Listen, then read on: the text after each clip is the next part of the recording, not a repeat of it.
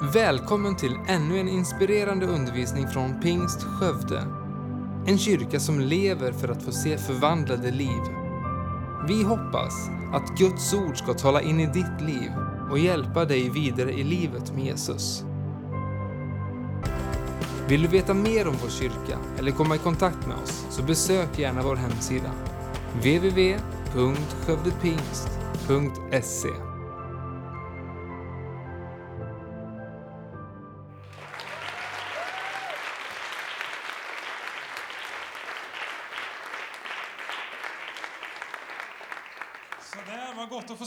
allihopa. Jag hoppas att ni mår bra. Det är inte man är liksom gäst när man ser en sån här film ibland, men eh, många av er har säkert sett innan. Jag heter som sagt Martin och jobbade tidigare som ungdomspastor. Nu reser jag för en organisation som heter Love Nepal, eh, där vi jobbar mot barnsexhandeln eh, i världen. Eh, och vi har inriktat oss framförallt på Nepal, där vi jobbar mot en folkgrupp som heter Badi, eh, som är otroligt utsatt. Det är eh, en av det tuffaste jag har mött genom hela mitt liv hittills. Eh, men att få vara med och göra en skillnad är det som jag tror betyder mest. Att få se de här flickorna som utsätts för saker som jag inte ens vill nämna här. Men att få se när de vänder från det mörkret eller det helvetet tills att det tänds ett hopp i deras ögon. Ett leende syns på läpparna och deras liv blir förvandlade. Det är det bästa jag någonsin har fått se tror jag. Eh, och vi vet att för människor så är det en omöjlighet men för Gud så är det en möjlighet. Eh, och sen arbetet startade 2009 eh, så har vi idag ungefär 700 flickor eh, på barnhem, ungefär nästan 50 pojkar som har fått sina liv förvandlade. Och varje vecka så händer det nya saker vi är så glada att vi får göra det här och stå med och jag ska inte berätta så mycket mer om det. Mer än att jag vill säga till er att jag är mer än glad om ni vill stå med oss också. Följ oss på Instagram och vår Facebook-sida och läs om arbetet på vår hemsida lavnepal.se. Eh, och det finns massa grejer du kan göra för att bara få sprida informationen, eh, belysa ämnet, få göra så, så många som möjligt får reda på det. Eh, för som vi säger, en kan inte göra skillnaden, men tillsammans kan vi göra väldigt mycket. Så att det får ni jättegärna stå med. Kort fakta bara, så ska jag säga så här att sexhandeln är den tredje största pengaomsättningsfaktorn i världen efter vapenindustrin och narkotikahandeln. Då börjar man få en bild. Man talar idag om att ungefär 30 miljoner människor eh, sitter fast i slaveri.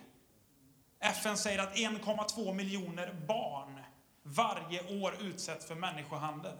Och då är mörkertalet ganska stort. Snittåldern vad en man vill ha i dagsläget är alltså 12 år. Experter säger att om några år tror vi att det är nere på 9 år. Vi hjälper en folkgrupp i Nepal där 75 procent av alla kvinnor är tvingade att sälja sina kroppar. 75 procent. Många av dem blir sålda till bordeller där de är misshandlade och våldtagna upp till 30 gånger per dag. Enda utvägen är HIV eller att de lyckas fly. Alltså det är så fruktansvärda siffror, så fruktansvärd statistik. Men, ska jag säga, mitt i allt det där så finns det en vändning. Mitt i allt det där kan du och, jag, du och jag göra en skillnad. Och där någonstans så tänker jag, det är det vi får fästa ögonen på. Det är det hoppet vi tror på. Det är det hoppet vi lever för. Amen.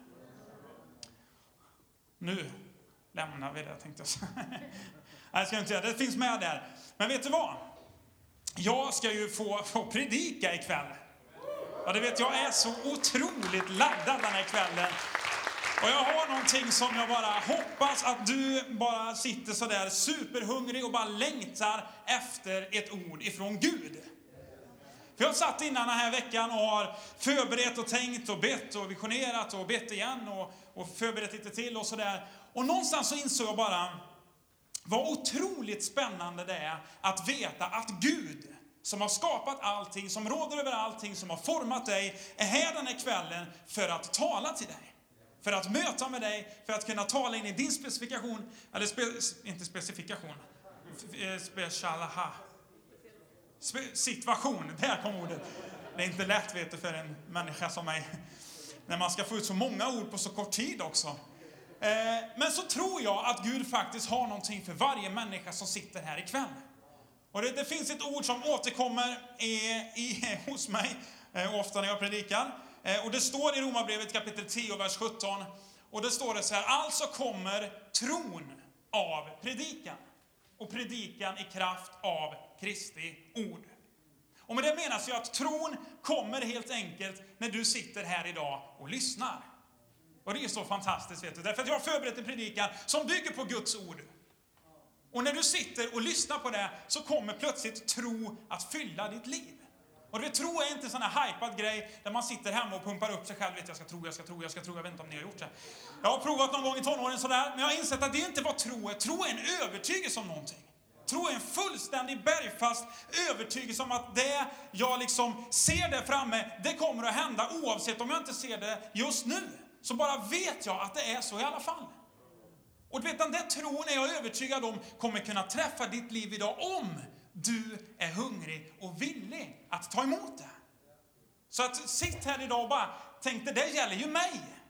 Var du inte en sån där vanlig människa som, som säger så här, det gäller alla andra men inte mig.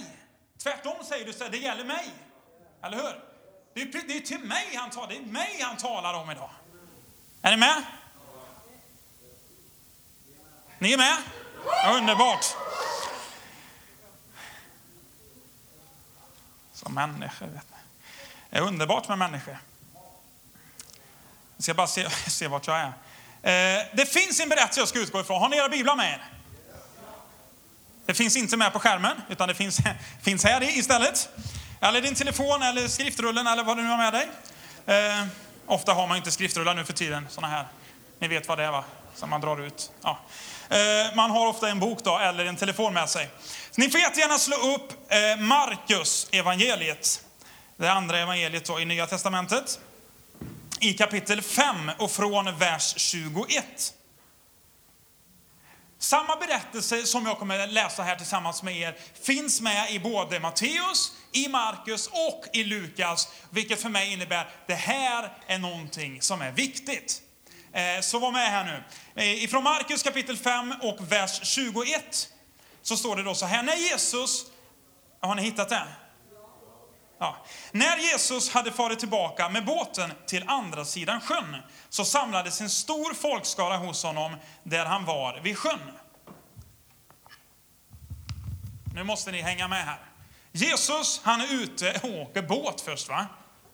Sen ska ni försöka måla upp bilden här nu, inte av att jag är Jesus då, det här är inte vatten, men för en inre bild så är det Jesus, han är ute och åker båt. Ni ser en stor sjö framför er. Eh, och så åker han över till andra sidan. Eh, och en stor folkskara samlades hos honom, står det, när han var vid sjön. Det står inte en liten, det står inte bara en folkskara. En stor folkskara, det innebär väldigt mycket människor. Så Jesus han är nere vid sjön, mängder med människor har samlats.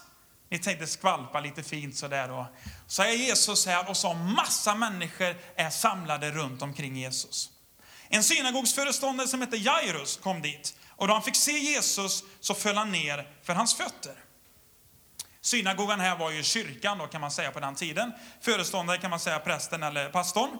Så, så Jairus här, prästen för kyrkan, kommer fram till Jesus. Som sitter här, eller står, med mängder av människor samlade runt omkring och så vid vattnet, så det är fint va? Och så faller han ner på sina fötter. Nej, det gör han inte. Hur kan man falla ner på fötterna? Det står ju han faller ner för hans fötter. Va? Det är precis. Då kommer Jairus här fram till Jesus, faller ner inför hans fötter och så ber honom enträget, min dotter ligger för döden. Kom och lägg händerna på henne så blir hon frisk och får leva. Och då ska jag bara säga så här, det, så där kommer man ju inte till vem som helst. Att vi, ofta på söndagar så kommer ju inte folk fram till Sven och säger, kan du inte bara komma hem till oss för min dotter håller på att dö. Jag har inte varit med om det än, men det kan ju mycket väl hända. Va? Men här så är det så här, Jairus, han vet ju vem Jesus är. Han har hört talas om Jesus och han har märkt att när var helst Jesus än kommer fram så händer det massa spännande grejer. Han vet om att den där Jesus som verkar vara Messias, den utlovade kungen, går plötsligt omkring och var han än kommer så samlas det stora folkskaror. Och Jesus han, han öppnar blinda ögon och det är till och med så att han reser upp döda till liv. På ett ställe kommer han dit en man har varit begraven i flera dagar. Och det står att han luktar ju redan.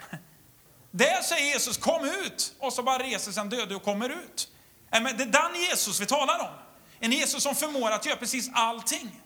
Och där är Jairus och säger, Herre, kan du inte bara komma hem? Det står att han bad enträget, det betyder att han gav inte upp. Han fortsatte och han fortsatte och han gav sig inte.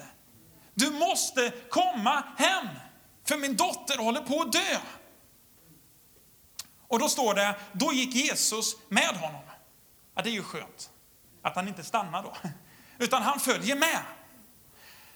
Mycket folk följde efter och trängde sig in på honom. Kan du tänka dig situationen? Jesus började gå och så du vet, tänkte hela folkskopen, jag tänkte säga, säger man, hoken, hopen, folket, säger det Labbås. Amen. Allt folk då.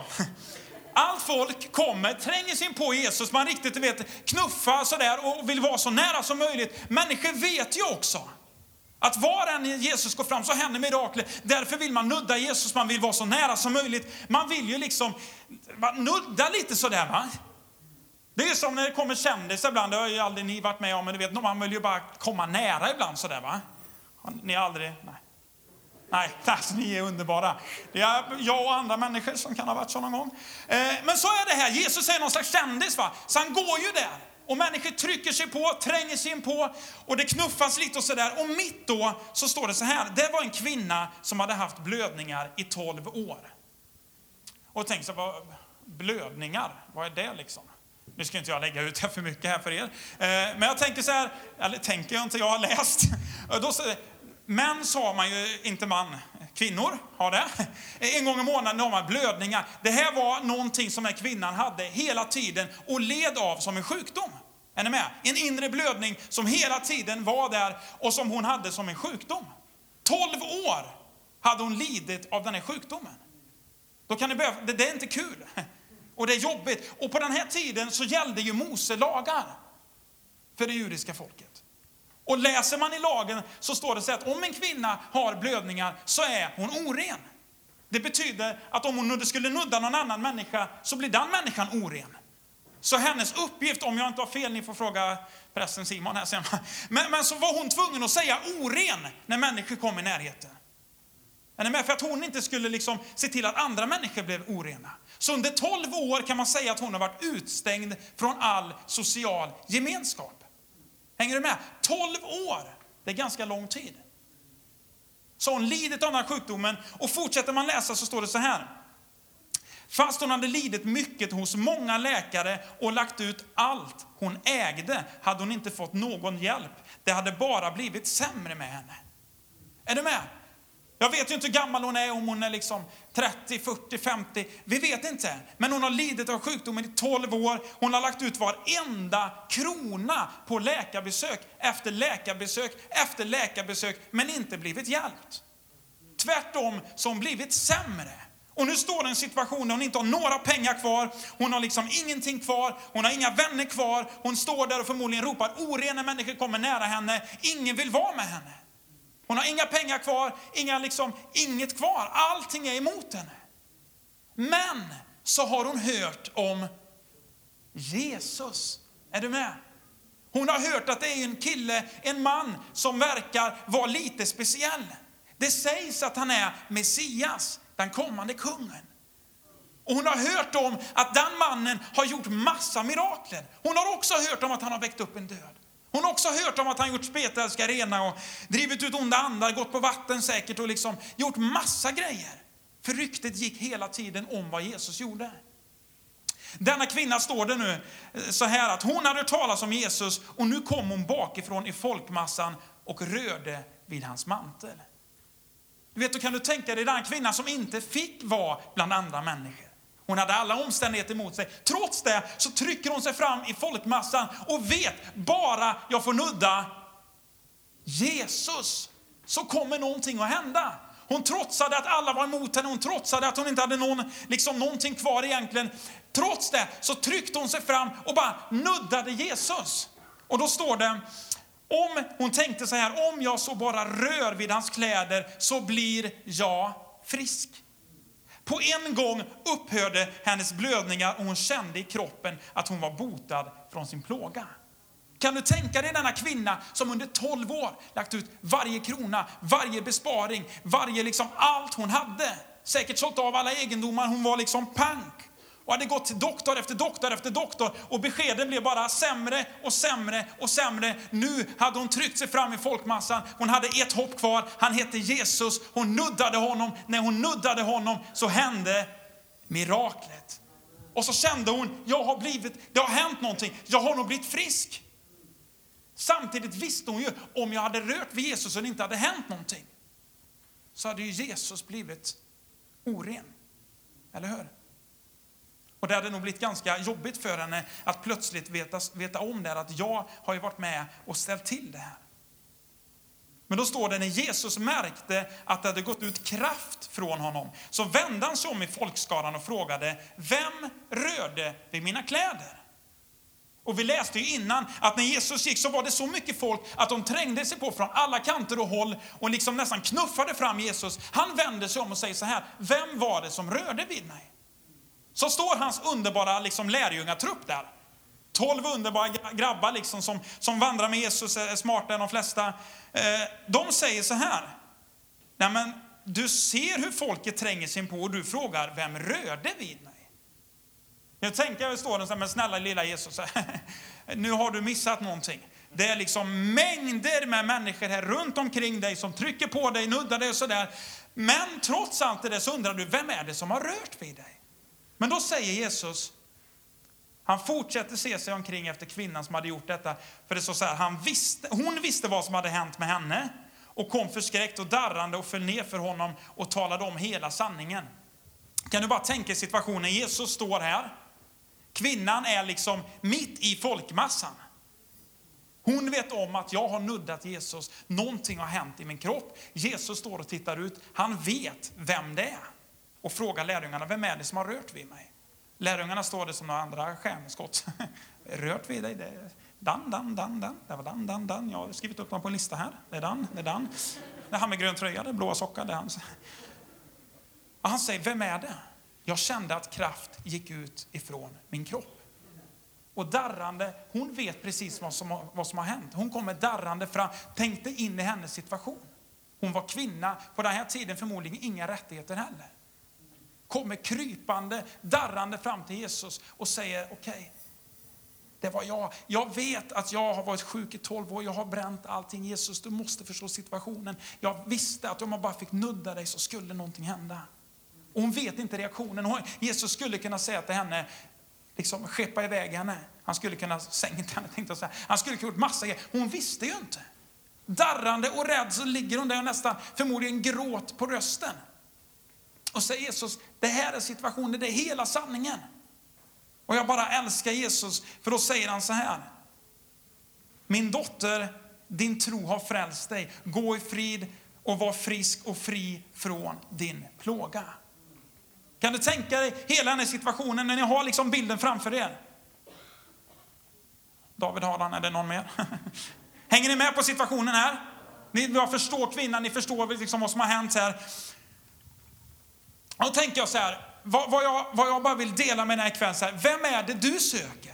Vad söker du? Vad är det du letar efter? Vad är det du har för ögonen? Vart någonstans letar du när det ställer till sig i livet? Eller när det inte ställer till sig i livet. Var någonstans är det du söker? Och du vet, om man har den här berättelsen i bakgrunden så har jag tre små eller stora punkter, vad man nu vill säga, bara om det här. Och den första är så här, Jesus kan och vill alltid möta med dig. Oavsett situation vill och kan Jesus alltid göra en förändring. Och det där är man så fascinerad av. För Jesus så finns det inga omöjligheter. För honom finns det alltid möjligheter. Ja, men hon hade ju lagt ut allting, hon hade bränt allting på varenda doktor runt om i hela regionen. Inget hade blivit bättre, men det var möjligt för Jesus. Han sa, det där är inget som är svårt. Jesus säger alltid, jag vill och jag kan. I varje situation, även om människor skulle säga så det går inte, säger Jesus, det går i alla fall. Även om Jesus säger, eller om människor säger nej, så säger Jesus, precis. Om de säger det går inte, sen det går. Omöjligt, möjligt, kan inte, kan visst. Det kommer alltid kunna gå. Därför att han ser alltid potentialen. Han har all makt i himlen och på jorden. Och vi måste förstå det där att Jesus står över varenda omständighet som finns. Bibeln säger att han har fått ett namn som står över alla andra namn. Och då är det inte bara över namnen liksom Martin, Josef, Erik, Sara. Det står ju över varje namn, så som cancer, blindhet, är ni med? Diabetes. Jesu namn står över alla andra namn. Det finns ingenting som har någonting att sätta emot honom. Han är störst, han är bäst och han är vackrast. Eller hur? Det är vår Jesus va? När Jesus dog på korset så var det en fullständig triumf över varje sjukdom, förbannelse, över varje synd, över varje missgärning som någonsin kan nämnas. Som hade skett, som skulle ske just då, eller som kommer att ske. Det betyder att om du skulle synda imorgon, var redan synden? han var på Jesu kors för 2000 år sedan. Så, men det går, jo, det går. För Jesus går det. Och det är så han fungerar. Det står i Matteus kapitel 4, vers 23 och 24 så här. Att Jesus vandrade omkring i hela Galileen och undervisade deras synagogor och predikade evangeliet om riket och botade alla slags sjukdomar och krampor bland folket. Och ni fortsätter läsa i vers 24 där, så står det att man bad liksom människor eh, till honom. Och liksom alla möjliga sjukdomar, det var månadssjuka, det var besatta, det var eh, spetälska. Alla sjukdomar botade han. Är ni med? Det var liksom inte en viss kategori. Han kan, han, liksom, han kan bota de som har nedsatt hörsel på vänster öra till 25 procent. Det är liksom den genren. Nej, han kunde bota alla sorts sjukdomar. Det är våran Jesus. Du vet, någonstans där, man blir ju lite glad. Eller hur? Alltså det är Jesus. Se inte så arg det är Jesus. Han är sån. Ibland fattar inte människan, men han är ju han är fantastisk. Eller hur? Då säger man så här, vad jag bild av Gud. Han sitter arg domare, vet du, sitter han klubbar människor. Alltså jag vet inte vad du har för bild, men han är fel. För Bibeln säger så här, att Jesus Kristus kom och är den osynlige Gudens avbild. Eller hur? Jesus Kristus är den osynlige Gudens avbild. Det betyder, om du vill veta vem Gud är, titta på Jesus. Eller hur? Läs Bibeln, läs evangelierna, börja förstå, vem är han? Nej, men så kan du inte säga då. Kan jag visst det? För det är precis vad Bibeln säger. Ja, men det finns massa grejer, det finns säkert massa grejer som människor säger. Jesus är sån i alla fall. Och då är Gud sån, för Jesus är Gud. Och en gång så är det en spetare som kommer fram till Jesus och säger så här, om du vill kan du göra mig ren. Jesus sa, jag precis bli ren. Och genast blev mannen ren ifrån sin spetälska. Vad var det? Jesus sa, jag Just, han sa jag. Jesus kan och vill alltid möta med dig. Men den här kvinnan kunde sagt, ja, men det funkar inte. Jag har varit sjuk i 12 år. Jag har inga pengar kvar, jag har varit hos specialister, jag har varit hos överläkare, underläkare, mellanläkare, alla möjliga läkare. Ingen har hjälpt mig. Jesus sa, det går i alla fall. Så jag var väldigt van upprepare, jag kommer fortsätta tills det går in hos dig. I Matteus 6.33 så står det så här, sök först Guds rike och hans rättfärdighet så skall ni få allt det andra också. Det innebär att du först kan söka Guds rike. Du behöver inte söka honom i sista hand. Och det där är min poäng. Jesus vill och kan alltid. Varför är det så ofta vi kommer till Jesus som listar liksom nummer tre eller fyra? Jag ska först bara prova liksom 110 läkemedel, gå till lite olika doktorer. Jag ska bara prova det här och det här och det här. Eller hitta egna lösningar när han säger sök först Guds rike och hans rättfärdighet. Så skall ni få allt det andra också. Du måste läsa sammanhanget, säger du då. Det är precis det jag har gjort, vet du. Det gäller om vad vi ska klä oss, vad vi ska äta, vad vi ska ha på oss. Ja. Det betyder att Gud vill förse dig med allt det där, om du först söker hans rike. Så Jesus kan och vill alltid möta med dig. Min punkt nummer två heter, ge aldrig upp även om omständigheterna verkar vara emot dig. Du vet, det är så lätt att man ibland hittar anledningar och omständigheter som säger, men jag kan inte, jag är ingenting värd, det gäller inte mig, det gäller alla andra, men inte mig. Och är det någon som kunde ha sagt det där, så är det väl ändå den här kvinnan. Hon kunde ha sagt att omständigheterna är emot mig. Jag är oren, får inte umgås bland människor, jag har spenderat alla pengar, jag har ingenting kvar, jag har varit hos massa doktorer, det blir sämre och sämre. Varför skulle jag, det är bättre jag går och dör. Hon kunde ha sagt det med någon slags rättfärdighet. Men hon lät inte omständigheterna styra hennes liv. Och jag vet inte hur många gånger vi människor låter alla omständigheter styra vilka val vi gör. Därför att vi säger, jag har inte råd med det där. Vad var det Jesus sa innan precis? Sök först Guds rike och hans rättfärdighet så ska jag ge dig allt det andra också. Eller hur? Ibland så kommer vi och säger så här, men, men jag kan inte. Nej, men du behöver inte kunna för Jesus kan. Eller hur?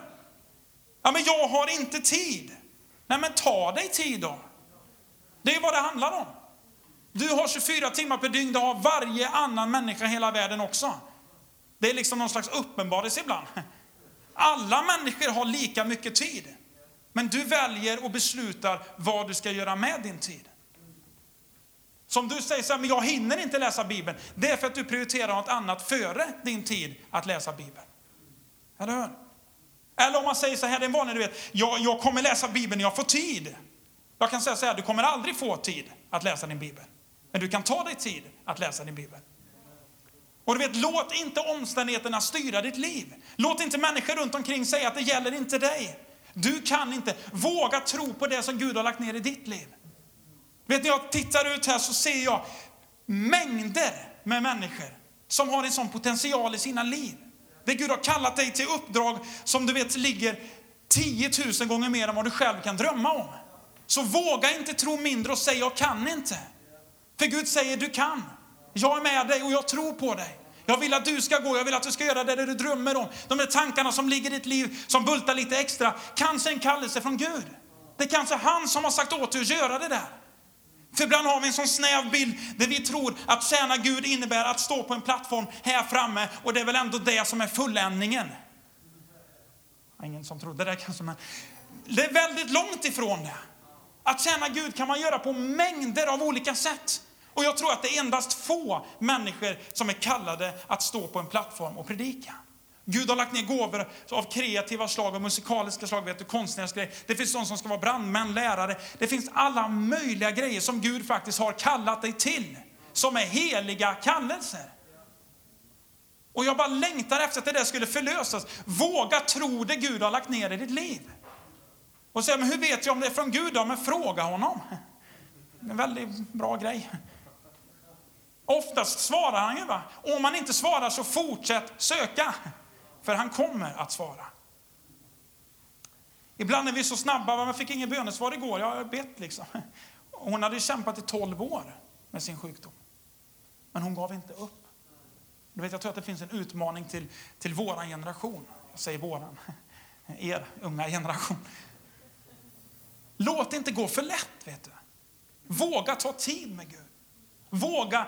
Du vet, när människor säger jag hör honom inte tala, har du lyssnat någon gång? Ja, alltså, jag gav honom 15 sekunder igår. Så. Underbart. Ja, jag kan hinna säga mycket på 15 sekunder. Ibland måste man stanna upp och lyssna. Jag har en son på två och ett halvt år. Han sa igår, tror jag var, satt i bilen, pappa var tyst. Jag vill höra musiken. Jag vet inte vad det var. kan vara att det glappar för mycket ibland. Då. Du vet, ibland är det så här att, att lära sig att höra Gud tala eller höra Guds röst innebär att våga gå upp och sitta tyst i 15 minuter på morgonen. Jag kan inte sitta tyst i 15, 15 minuter superlänge. Ja, men ta 30 då. Våga ta tid med Gud, låt det ta tid. Ja, men det hände inget första dagen. Nej, vad hände andra dagen? Det hände efter en vecka, efter ett halvår? Jag har fortfarande inte hört något. Fortsätt lyssna. Det kanske är för att det finns så mycket annat som du hör på, att du inte hör den helige Andes röst. För han våldför sig inte och skriker inte, utan man får lära sig att höra honom. Vi brukar säga att vara ledd av anden innebär att jag måste lyssna in honom, bli känslig för vad han säger. Och det innebär att jag faktiskt måste stänga av andra saker för att kunna höra hans röst. Den tredje punkten heter Jag är inte värdig. Hur ofta är det inte du och jag säger ja, men inte jag, inte mig, jag är inte värdig. Om du bara visste hur mycket grejer jag har gjort så platsar jag inte att komma inför en helig Gud. Och det har du ju fullständigt rätt i. Men han gör dig värdig. Det är det som är skillnaden. Om du än en gång tittar på kvinnan så var inte hon heller värdig. Hon fick ju inte komma i närheten, hon skulle ropa oren, om jag nu inte har missförstått hela grejen här. Så, så skulle hon liksom inte vara bland människor. Hon var ovärdig, om någon. Men hon kom till Jesus och Jesus stod inte där och viftade bort henne eller avvisade henne, utan han sa din tro har frälst dig, din tro har räddat dig. Var fri och frisk ifrån din plåga, gå i frid, må bra, njut av livet. Det är precis densamma Jesus idag. Men Det är lätt för dig att säga som en helig präst som står där uppe. Ja, mycket heligare kan man inte bli än mig vet. Jag är fullkomlig. Eh, I Kristus, ska jag tillägga då. För i mig själv har jag väldigt mycket fel och brister. Om jag skulle dra listan för er, vilket jag inte ska göra, så, så har jag liksom misslyckats med väldigt många punkter. Och om du skulle liksom rabbla upp mina synder så tänker du det var väldigt vad han har syndat i sitt liv. Men alla de synderna sitter ju fastnaglade på Jesu kors. Och jag vet att när jag kommer till Jesus har han burit mina synder. Och därför kan jag säga så här, jag är rättfärdig, jag är fri ifrån synd. Därför att Jesus bor i mig. Hans rättfärdighet tillhör mig. Och tittar jag på mina egna grejer så säger jag, okej, okay, jag kommer inte alls långt. Men när jag börjar titta på Jesus så kommer jag väldigt långt.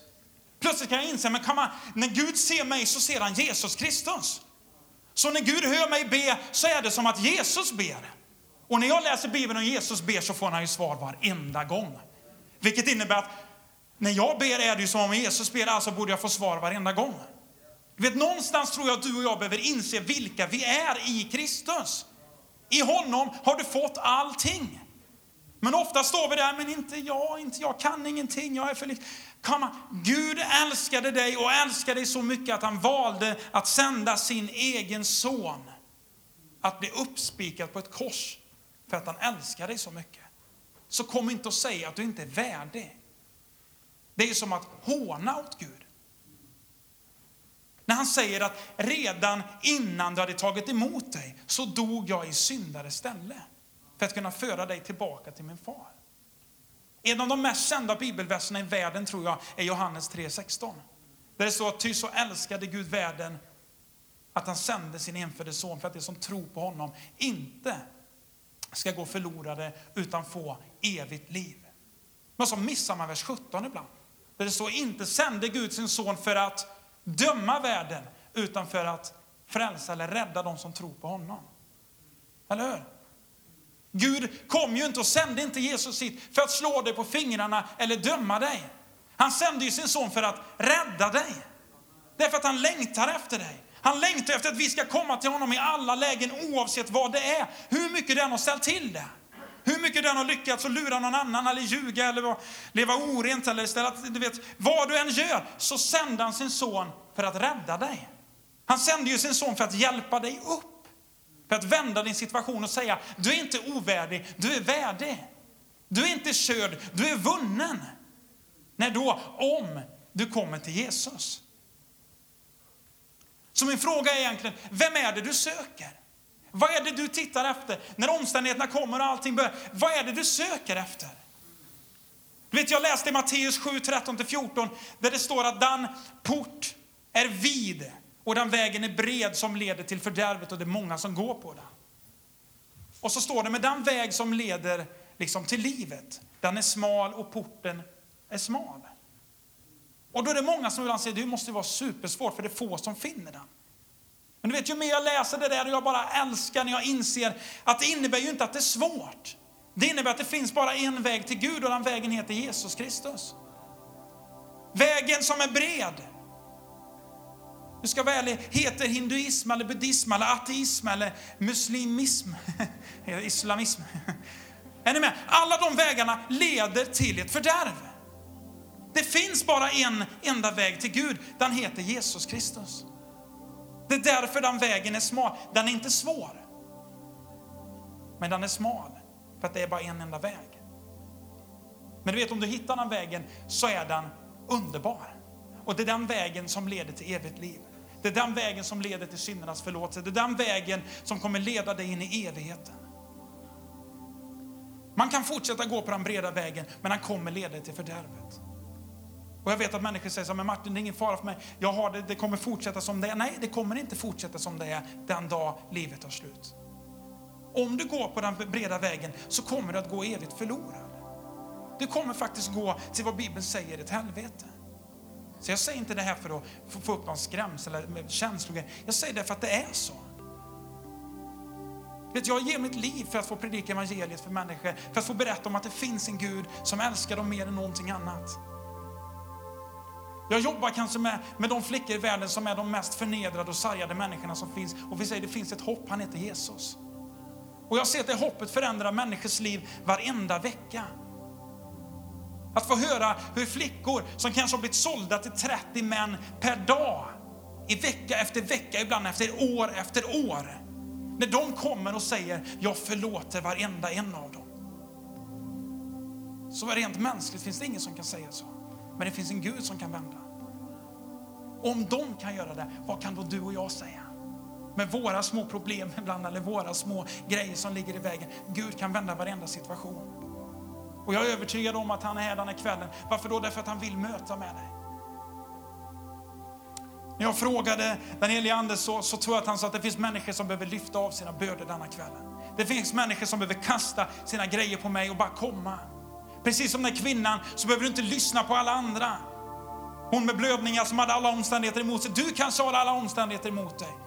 Du tycker att allt är jobbigt, du har liksom ingenting, människor tycker illa om dig. Du kanske inte ens får vara här. Du vet, Gud har sett till att du är här den här kvällen. Det är för att jag tror att han vill ge dig av sin kärlek. Han vill ge dig av sin kraft, sitt hopp, sin tro, sitt liv. Och jag skulle önska att om du inte känner Jesus skulle du kunna gå härifrån idag och säga, jag har lärt känna honom. Jag har upptäckt vem han är. Om du finns en idag som säger, jag mår så dåligt, jag har ångest, jag skär mig i armarna, jag har självmordstankar, mardrömmar, jag bara har det så tufft och jag tycker inte ens om att leva, jag gillar inte mig själv. Så tror jag Gud säger så här, jag älskar dig och jag vill ge dig ett nytt liv. Jag vill att du går därifrån med en positiv självbild, med ett nytt hopp. Jag vill att du går därifrån därför att du har fått möta mig. Jag är övertygad om att han Jesus bara väntar på att du ska respondera till honom. Vet du vad? Kvinnan i Bibeln, i texten där, hon sträckte sig fram. Hon banade väg mitt i folkmassan tills hon kom fram och bara ryckte tag för hon visste att han är Jesus, om han är sann ska jag ha tag i honom. Jag skulle önska att den hungern fanns i våra hjärtan. Det vi säger, om han finns, låt oss sträcka oss efter honom. Låt det vara honom vi söker efter, låt det vara honom vi bara ger allt för att nå. Inte en massa andra grejer. Jag ställer mig själv frågan, vem är det man vill bli accepterad av, människor eller Gud? Och det tror jag är den stora frågan. Vem är det du vill ska säga, du tillhör mig? Är det människor runt omkring eller är det att Gud säger, du tillhör mig? Ska vi göra så att vi ställer oss upp tillsammans?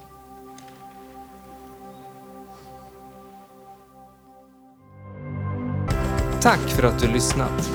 Titta gärna in på vår hemsida, www.skövdepingst.se för att få veta mer om oss. Och glöm inte att du alltid är välkommen till vår kyrka.